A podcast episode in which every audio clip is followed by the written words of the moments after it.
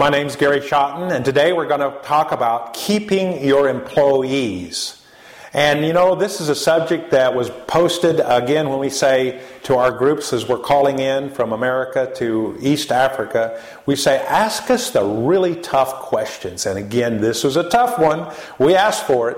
How do you keep your employees? Let me explain a little bit about America and the situation, and then the way I understand the developing nations. First of all, in America, we have to be careful to keep our employees.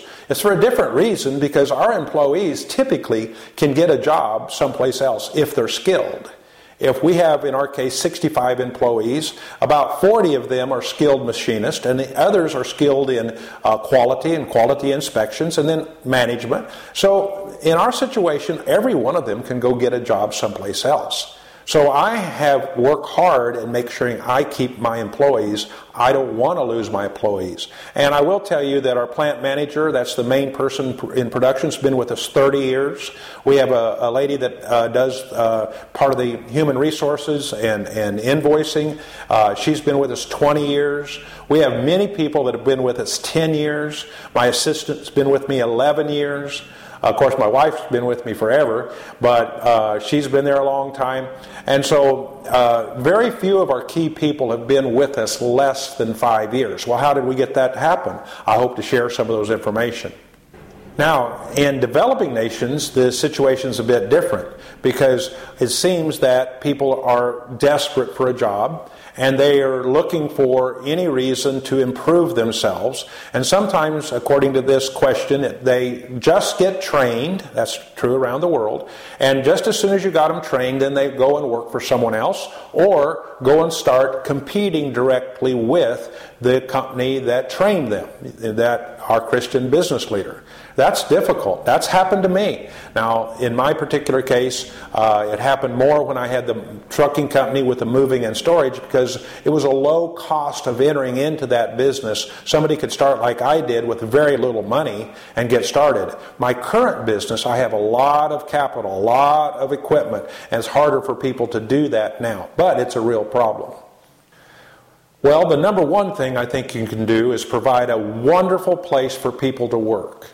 And I know that can be hard, and it's going to be sometimes parlays or becomes connected with don't grow too fast, don't take on too many employees. But the employees you have, you kind of have an obligation to make it a, a very important goal of yours to be paying very fair not extra, but at least fair and on the high end of what other people are being paid. You got to pay on time. That's part of being a good business person. You can't drag your employees out. You need a good work environment. That's where, in our case, we could easily have people that are uh, cussing and saying bad words, or have uh, pictures of uh, half of ladies that are not fully dressed and uh, hanging on the walls. We don't allow that. We don't allow things like that. We have a great working environment, and then of course we make sure that all all of our workers have some form of advancement opportunity, whether they go to another level inside their own skills.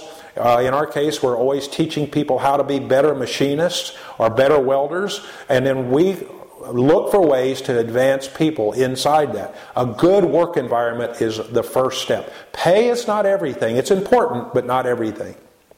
You'll have to recognize that some people working for you are entrepreneurs. Some people are more of a manager. In my case, I have a large host of very dedicated employees, and I view them as the gift of administration. And in that, they're able to administer their own time, able to manage their own time, able to manage uh, their machine or whatever they're doing. And so you've got to recognize that some people are called to be an entrepreneur. And some people are called to be more what I call good workers or a gift of administration. It's not one is better than the other, it's something that is a calling from God. And frankly, the entrepreneur, you're probably going to have a little problem keeping that person for a long time because inside of them is a desire to be on their own, to do something different, to be their own boss. But most people are not that. Most people want a good place to work. They want to be able to make a fair wage. They want to be able to go home and have some kind of an enjoyment at home. They want to pay the bills, feed their kids, have tuition, pay for uh, uniforms, the things that are appealing to anybody.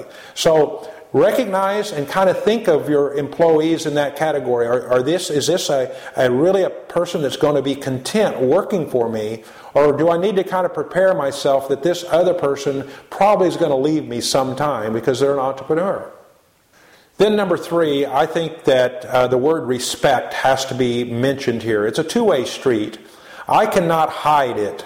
I can tell you that I respect every person in my company. They're not all doing the same job. They know that I respect them. I cannot fool them. I cannot act polite and somehow make them think that I have respect for them. You see, respect is one of those things people pick up by your eye motions, your eye, your the way you say something, not just your words. And so, if you don't have respect for each and every person, they're going to probably look for a way to leave at the first opportunity they get. And they're not going to set under a situation where they're not heard, they're not, they're not, their ideas are not considered, they're not addressed in, re, in a respectful manner. And the flip is true if, if you, as the owner, need respect also. I've had people that didn't respect me. I'm the owner, and they lost respect for me. And I had to sit down in a couple cases and say, you know, I think it's time for you to find another job. Because if you don't respect me, that's going to turn the whole thing upside down, and you need respect for each other. Then, certainly not last, is number four new challenges. Uh, we've come into the understanding that people, uh, most people, do not want the absolute mundane, the same thing over and over every day, every year. Some people, a few, can live with that, but we try to create new challenges within our company. We don't have a whole lot of meetings, we don't have a whole lot of parties, we don't have a whole lot of, uh, of fluff, but we try to say to every worker there that we're going to challenge you to learn more in your own field, to learn more about your own profession. Examples we have people that are in the quality department. That means we have high level, expensive quality equipment, and we buy some of those to make sure that we're on the top edge of our quality uh, provisions for uh, the parts that we make. That means each one of our inspectors, each person in the quality department gets to learn about that. I know for a fact our quality manager, that's one of the things he really likes about working at our company is that we're always introducing the best and newest and, and, and not always the most expensive, but something that's challenging him. He's going to a week of classes to learn and prove his skills. Then every one of our workers that's uh, out on the machine, we, especially the young guys, I say, hey, and by the way, we have a couple ladies now, that were the young, younger machinist, we say, did you learn anything today? And they say, Well, I didn't think about that. And I say, My response is, Well, this is an opportunity for you to learn a great deal about machining, about a cross section of lots of parts, lots of types of things to do, but the responsibility is in you because we have a work environment that allows training and advancement and, and, and the ability for people to learn new skills. And my closing comment with them is listen, if you'll learn these skills, I want to keep you.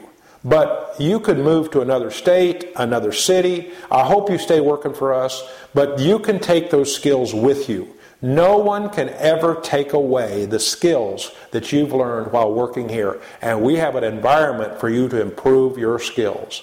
That'll, that'll work. People, it's not a game. We're not tricking people. We have in our country the right to work. That means a person can walk off our place for no reason at all. We have the right to let him go in a similar way, but we won't without a very justified reason.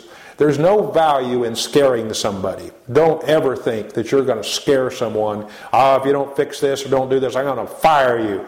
Don't do that. That's not going to work. You need to work with them, make clear guidelines. If they continue messing up, sure, you can give them a warning that's well organized. And yes, we've had to fire people that, that were not uh, producing at the rate and, and the quality that we wanted.